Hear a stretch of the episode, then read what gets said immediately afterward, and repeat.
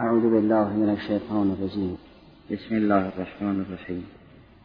فمن الناس من يقول آمنا بالله وباليوم الآخر وما هم بمؤمنين. يخادعون الله والذين آمنوا وما يخدعون إلا أنفسهم وما يشعرون.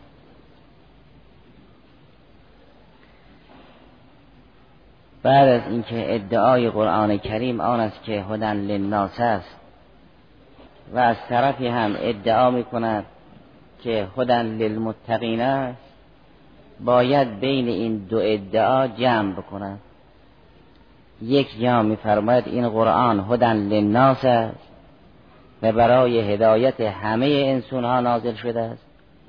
یک جا میفرماید هدن للمتقین است. تنها اهل تقوا از او استفاده می‌کنند. برای تعلیل این مدعا مردم را به سه قسمت تقسیم فرمود. فرمود عده اهل تقوایند عده کافرند و عده منافق. کافر و منافق یک گروه هم مؤمن و اهل تقوا یک گروه. اونگاه استدلال قرآن کریم این است. گرچه ما این کتاب را هدن للناس فرستادیم و ذکرا للبشر فرستادیم للعالمین نظیرا فرستادیم برای همه مردم ارسال کردیم. ولی اونها که سرمایه را باختن از این کتاب بهره ای نمی‌برند اونها که سرمایه را نباختن این کتاب اون سرمایه ها را شکوفا می‌کند اونها بهره می‌برند پس این تسلیس مردم. که یک عده را به عنوان اهل تقوا عده را به عنوان کفار عده را به عنوان منافق معرفی کردن برای تعلیل اون مدعاست. یک جا ادعای قرآن این است که هدن للناس است. یک جا دایش این است که هدن للمتقین است. اونگاه استدلال می‌کند که چرا هدن للمتقین است؟ جوابش این است که غیر متقی سرمایه را باخت. مثل اینکه کسی بگوید ما آفتاب را آفریدیم تا شما با این آفتاب راه را از شاه تشخیص بدید. بعد بگوید این آفتاب فقط برای بیناهاست. یعنی کسی که اون دیدش را کور کرده است از آفتاب بهره ای نمی‌برد. نه آفتاب فقط برای یک عده خلق شده باشد. آفتاب برای همه خلق شد. اگر کسی نتوانست اون بینش درونی را حفظ کند از قرآن بهره ای نمی‌برد. لذا اون چه که درباره کفار گفته شد که ان الذین کفروا به صورت لسان اصطلاحی اگر بیان بشود تعبیرش این است که لعن الذین کفروا سواء علیهم انذرتم ام لم تنذرهم لا یؤمنون. چرا قرآن هدن للمتقین است؟ لعن الکفار سواء علیهم چرا سواء علیهم چون ختم الله علی قلوبهم. چرا ختم الله علی قلوبهم؟ چون فلما زاغو ازاغ الله قلوبهم. که بحثش گذشت؟ درباره منافقین استدلال به همین سبک است. چرا منافق از قرآن بهره ای ندارد؟ برای اینکه او با نیرنگ در اون جبهه جنگ خودش باخت. او در جهاد اکبر خودش رو باخت. دیگر خودی ندارد که از قرآن استفاده کند. بیان ذالک این است که میفرماید منافقی که مدعی ایمان به خدا و قیامت است او مؤمن نیست. چرا؟ چون خدا و مؤمنین را می‌خواهد فریب بدهد. در حالی که دارد خودش را فریب می‌دهد و متوجه نیست و اگر خودش را فریب داد اون حقیقت خود نیرنگ می‌بیند. وقتی نیرنگ دید در جنگ هر کسی نیرنگ ببیند میبازد. و این شخص با حقیقت خود نیرنگ زد. و چون با حقیقت خود نیرنگ زد حقیقت خود را شکست داد. الان چیزی که در درون او و در جان او حاکم است شهوت او و غضب اوست نه خود او. چون خودش را باخت لذا قرآن در او اثر نمی کند. چون سرمایه را باخت. حقیقت آدم به هم اون درون اون آدم است. اگر در جنگ درونی شهوت و غضب حقیقت انسان را فریب دادن.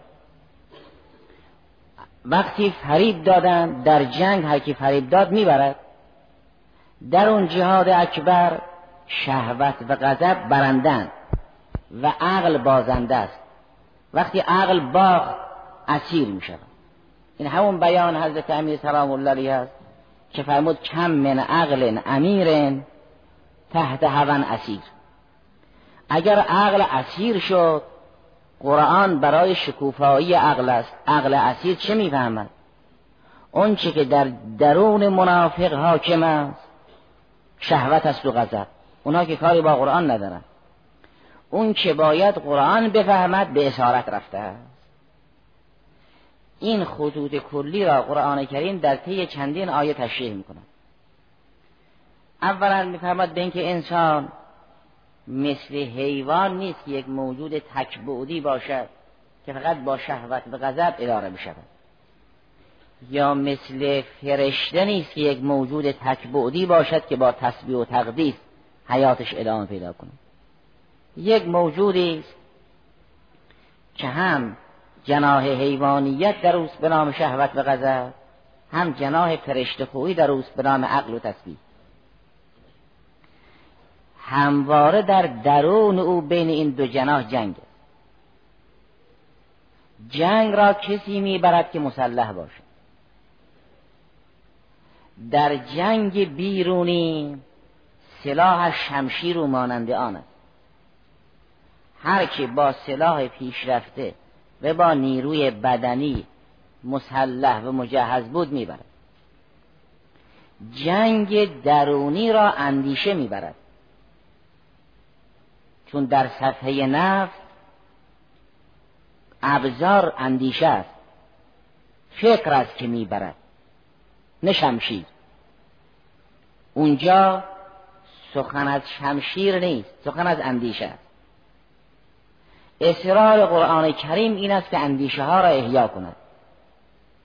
که اندیشه نبازد.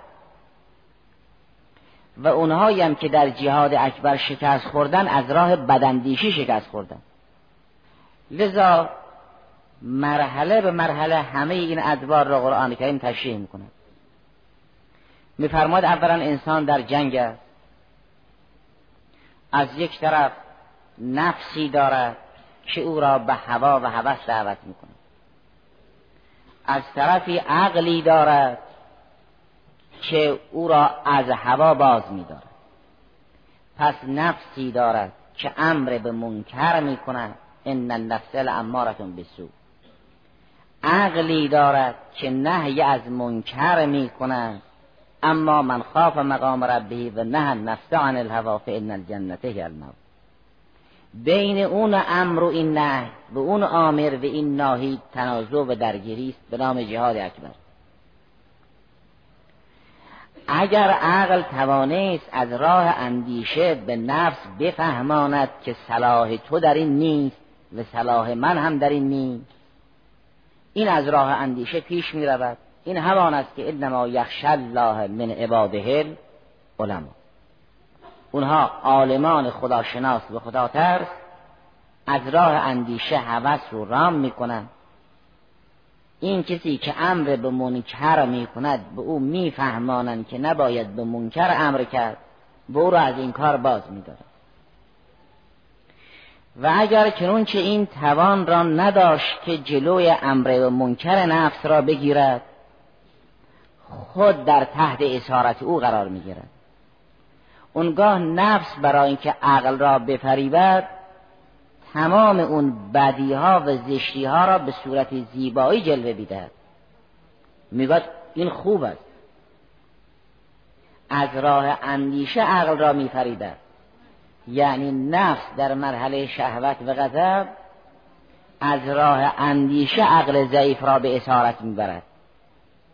این مرحله را نمی‌گوین امر منکر. این را نمی‌گوین نفس اماره به سو. این را می‌گوین نفس مسوله. مسوله اون نفسی است که به قدری هنرمند باشد که بتواند همه زشتی ها را مانند یک تابلوی براق جلوی چشم آدم جلوه بده. تصویل یعنی اون هنری که بد را خوب جلوه بدهد. باطل را به عنوان حق جلوه بدهد. قبیح را به عنوان حسن جلوه بدهد. این کار را میگن تصویل نفس در این مرحله مسول است اگر تصویل کرد اگر باطل را به صورت حق در آورد و زش را به صورت تابلوی زیبا در آورد اونگاه عقل را میفریبد. وقتی عقل را فریب داد الحربو خودتون.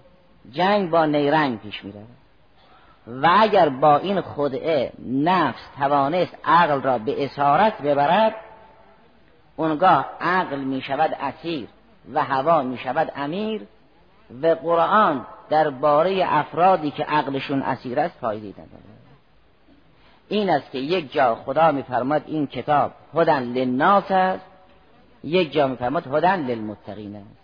برای آنکه غیر متقی اون سرمایش را به اسارت از دست داد به چیزی که قرآن را بفهمد فعلا در اختیارش نیست حالا این را در طی چند آیه بیان می‌کنم و در نوع این موارد هم میفرماد اینا نمی‌فهمند دارن چیکار می‌کنن. یعنی اون اندیشه صحیح را ندارن. اما درباره اینکه نفس انسان را به بدی امر می کند همون آیه سوره مبارکه یوسف است که یوسف سلام الله علیه فرمود و ما ابرع و نفسی ان النفس لامارتون بسو آیه پنجاه و سوم سوره یوسف. در سوره نازعات فرمود اگر کسی جلوی این نفس را گرفت بهشت معوای اوست. آیه چهل از سوره نازعات فرمود و اما من خاف مقام ربه و نه نفس عن الهوا اون امر به هوا می کند عقل نهی از هوا. قهرن بین اون آمر و این ناهی تنازع است می شود جهاد اکبر. این همان است که الذین جاهدوا فینا لنهدینهم سبلنا. در جهاد همونطوری که قبلا ملاحظه فرمودید یک انسانی که وارد جبهه شد سه حالت داره. یا اسیر می شود یا اینقدر می جنگد که شهید بشود یا اونقدر نبرد را ادامه می دهد که فاتحانه برگردد. کسی که به میدان جنگ رفت یا اسیر است یا شهید است یا فاتح. در جهاد اکبرم به شرعی زن انسان یا اسیر می شود یا شهید می شود یا فاتح اگر در اوائل امر تسلیم هوس شد این به اسارت رفته است. این همون بیان است امیر سلام الله علیه است که همون کم من عقل اسیر تحت هون امیر. و اگر تا آخرین لحظه حیات کوشید و تسلیم هوس نشد این مات شهیدا. این همان است که در جوامع روایی آمده است. اگر کسی به محبت اهل بیت علیهم السلام بمیرد حق اینها را بشناسد و انکار نکند مات شهیدا. برو در بستر بیماری بمیرد برو در منزلش بمیرد. چون تسلیم هوس نشد. این کس مات شهیدا. و اگر چنونچه نبرد را اونقدر ادامه داد که هوس را به اسارت گرفت؟ این همان است که از رسول خدا علیه آله و تحیید و سنا نقل شد که من اون شیطان را مسلم به منقاد کردم. عباد مخلص این چنینند بندگان مخلص کسانی که شیطان را به سلطه خود در آوردن. چرا شیطان درباره مخلصین راه ندارد؟ اسیر اونهاست. چون در جنگ جهاد اکبر اینا فاتح شدن. انسان در میدان نبرد وقتی فاتح شد چه غنیمت میارد اگر در جنگ ظاهری باشد که سلاحهای جنگی غنیمت می‌گیرد و اگر جنگ درونی باشد که شیطان را به غنیمت می‌گیرد اسیر می‌کند. اگر شیطان به اسارت اینها درآمد توان کاری ندارد. لذا درباره بندگان مخلص شیطان می‌گوید از من کاری ساخته نیست. من اسیر اینهایم. اینها می‌شوند فاتح. اینها در میدان جهاد اکبر می‌شوند فاتح. اینها کسانی هستند که نه نفس عن الهوا. فان الجنت هی الباب. اینها توانستن نفس را به اسارت بگیرند. در بیانات هست امیر سلام الله هست که حاضی نفسی عروضها به تقوا. این نفس من مثل یک بهیمی است که من او رو ریاضت میدم ریاضت یعنی تمرین.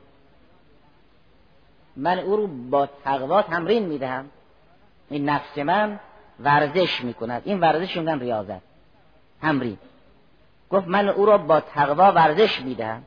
این ورزش تقوا می‌کند و اسیر من است. این در جهاد اکبر فاتح است. اگر انسان دائما درگیر نفس درون است و امرش دائر است بین اسارت و شهادت و پیروزی. پس همواره با دشمن درونی در جنگ است. و اگر جنگ است الحرب خود اتو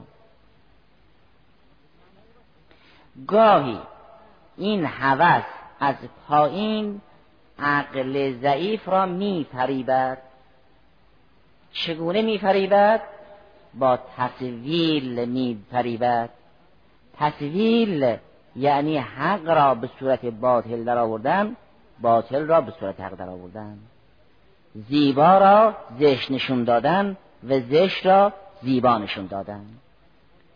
نفس مسوله این هنر را دارد که شناسایی می‌کند انسان از چه خوشش میاد.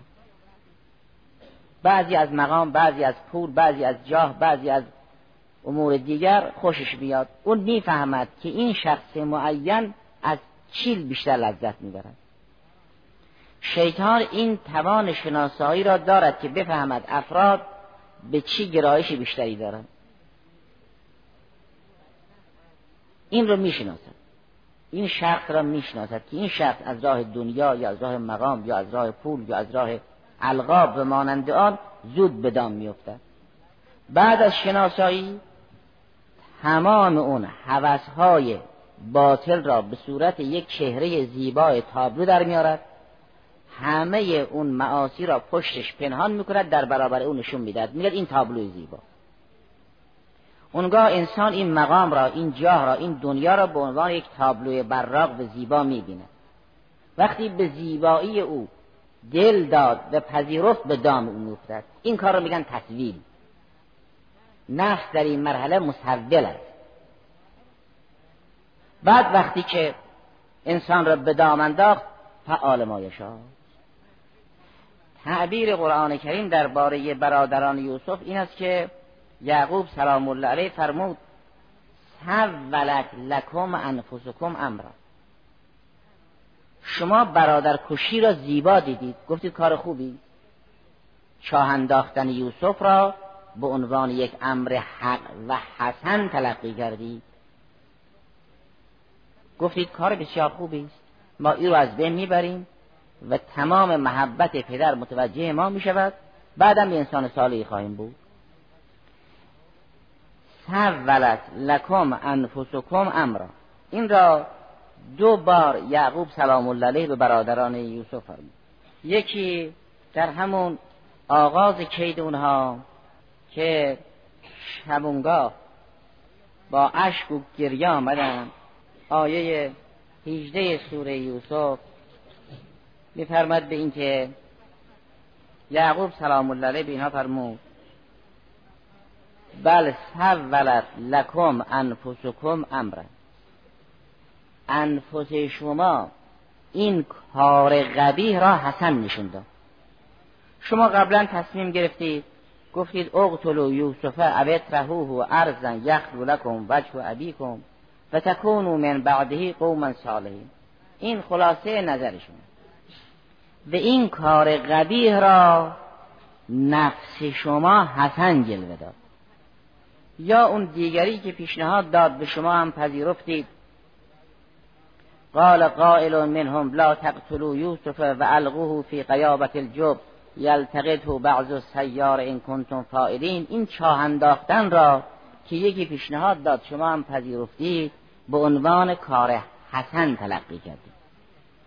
نفس شما برادر کشی را یا چاه انداختن برادر را به عنوان یک کار حسن برای شما ارائه داد. شما هم به عنوان کار خیر اقدام کردید. چون انسان در حینی که می‌داند این کار بد است اقدام نمی کند مگر اینکه اون کار را یک صدقه زیبایی به او بدهد و کار خوبش بداند بعد اقدام بکنه این کار کار تصویل این کار به نام تصویل بعد از اینکه اون برادر دوم هم رفت و برنگشت و اینها به حضور یعقوب سلام الله علیه آمدن. حضرت درباره اینها هم باز همون تعبیر را فرمود. فرمود آیه 83 سوره یوسف بل سورت لکم انفسکم امرا فصبر جمیل عسى الله ان یأتینی بهم جمیعا انه هو العلیم الحکیم. این کار که انسان بعد را خوب ببیند و خوب را بعد ببیند به وسیله نفس است که نفس در این مرحله نفس مصوره نامیده می‌شد. و اصل سؤل سؤل یعنی اون حاجتی که انسان برای برآوردنش حرس دارد. اون رو میگن سؤل. سؤل غیر از سؤال است قد اوتیت سؤلک یا موسا سؤل یعنی اون حاجتی که انسان برای برآوردنش خیلی علاقه دارد و میل شدید دارد. تصویل یعنی یک امر بد را اون چنون نفس پیش انسان مورد علاقه قرار بدهد که انسان با حرس و ولع می‌خواد او را انجام بدهد. توله از سؤل به این معناست. از سعله این اجرف واوی. سؤل است نه سؤال. سؤال یعنی استدعا. انسان مطلبی را نمی‌داند سؤال می‌کنه اما سؤل یعنی حاجت. قد اوتیت سؤلک یا موسا یعنی اون حاجتی که حریسی و علاق مندی انجام بشود او رو یافتی. خدا به تو داد. نفس امر قبیه را به صورت سؤل در می آورد یعنی چیزی که مورد احتیاج آدم است. و انسان هم حرس می ورزد که او را انجام بدهد. نه تنها یک عمل خوب می داند بلکه خوبی که مورد علاقه انسان باشد.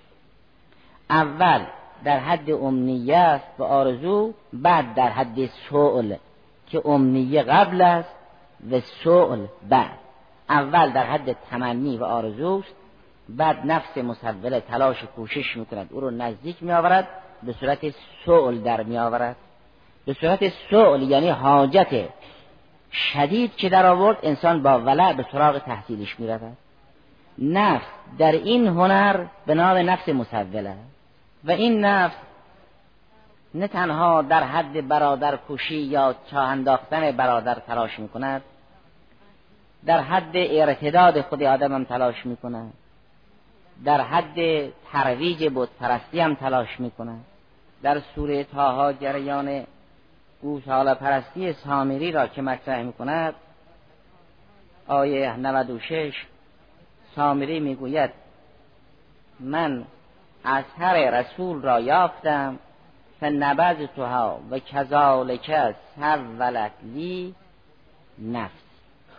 نفس من این کار را زیبا نشون داد که به صورت یک مجسمه گوساله در بیاورم اون نطق نکند بدون ادراک و شعور فقط یک بانکی داشته باشد؟ این بانگ فریاد اجلن جسدن لهم له خوار نه اجلن له خوار تعبیر قرآن کریم این است که یک جسدی بود که بانگ می‌زد. نه واقعا گوساله بود. نفهمود اجلن له خوارون فرمود اجلن. جسدن له خوارون نه واقعا اجل بود. که دارای خوار و بانگ بود. بله گاهی بعد را به عنوان خوب جلوه می‌دهد بعد انسان مشتاق می شود. گاهی خوب را که حق است برای انسان به صورت سؤل و مورد علاقه نشون می‌دهد و انسان مشتاقانه به سراغش می‌رود یه وقت این کار را عقل به عهده می‌گیرد یه وقت این کار را نفس به عهده می‌گیرد زمام جبهه درون یا به نفس است یا به عقل. اگر به نفس بود همه این مجاری اندیشه را نفس رهبری می‌کند. و اگر به عقل بود همه این مجاری ادراکی و اندیشه های درونی را عقل هدایت می‌کنه نه نفسی که در برابر عقل است غیر از نفسی که دارای شعون و درجاتی است که فی وحدت ها کل القوا انسان البته دارای درجاتی است. از اون جهت میگن نفس آدمی دارای مراتب است. اما الان نفس در برابر عقل مطرح است. در سوره مبارکه که به نام رسول خدا صلی الله علیه و آله و سلم است اونجا هم که جریان ارتداد یک ادعی را مطرح می‌کند سخن از تصویل به میان میآید. آیه 25 از سوره 47 این است. ان الذين ارتدوا على ادبارهم من بعد ما تبین لهم الهدى الشیطان سول لهم و املا لهم. اونا که بعد از روشن شدن حق مرتد شدن. اینا کسانی که شیطان در درون اینها تصویل کرده است. یعنی باطل را به صورت حق نشون داد و اینها باطل را حق دیدند و به دام باطل افتادند. ابزار جنگ درون اندیشه و اراده است. اونجا سخن از شمشیر نیست اگر کسی خواست در جبهه جهاد اکبر پیروز بشود چاره جز تقویت علم و اندیشه و معرفت و اراده نیست اونجا جای اندیشه و اراده است.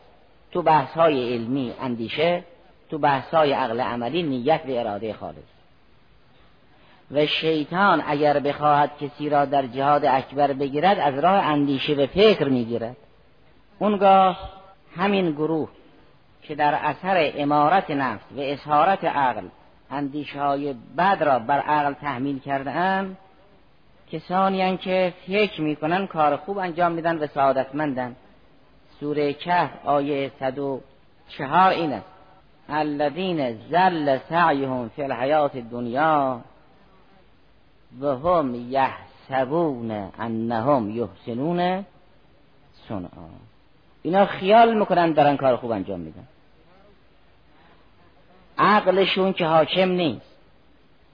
حاکم در درونشون خیال اونهاست. و خیال اینها هم که با نفس تغذیه شده. با تصویر نفس بد را خوب می‌بینن. و هم یحسبون انهم یحسنون صنعا. اونگاه روشن می شود که چرا قرآن کریم میفرماید؟ اینا دارن خودشون را فرید میدن و نمی‌دانن چه می‌کنن. یخادعون الله والذین آمنو اما و ما یخدعون الا انفسهم و ما یشعرون. این اختصاصی به منافقین نداره. اختصاصی به کفار نداره. چون کفار و منافقین هر دو در یک وادی در جهنم. بلکه هر وقت انسان معصیت می‌کند در اثر این قفلت است. در اثر تزویل است گرچه سامری از دین بیرون رفته بود. گرچه اونها که در سوره چهل و هفت یادشون مطرح شده است مرتد بودن. اما برادران یوسف, یوسف که این چنین نبودن معلوم می شود تصویل فقط در نفوس کفار و منافقین نیست در نفوس فساق هم هست در نفوس انسان هم هست. این که می‌بینید انسان بعد از اینکه برای او روشن شد حق با هم بحث اوست حاضر نیست. این شهامت را داشته باشد به هم بحثش بگوید آری حق با توست. برای آن است که این نفس در درون می‌گوید تسلیم نشد و این گردن کشی را سرفرازی می‌داند. این تصویل در همه و اگر کسی توانست نفس را از این تصویلش و نه امر به سوش نهی بکند اونگاه فین الجنت هی اون قبلا در بحث های چیز هم اشاره شد که یا به زعم خودشون این کار بکنن یا با دین خدا یا با پیامبر خدا مثل این تنصر الله ینصرکم. وقتی انسان با دین خدا بازی کند مثل اینکه با خدا این کار کرده است. نظیر اینکه اگه دین خدا رو یاری کند مثل اینکه خدا رو یاری کرده است. الحمد لله رب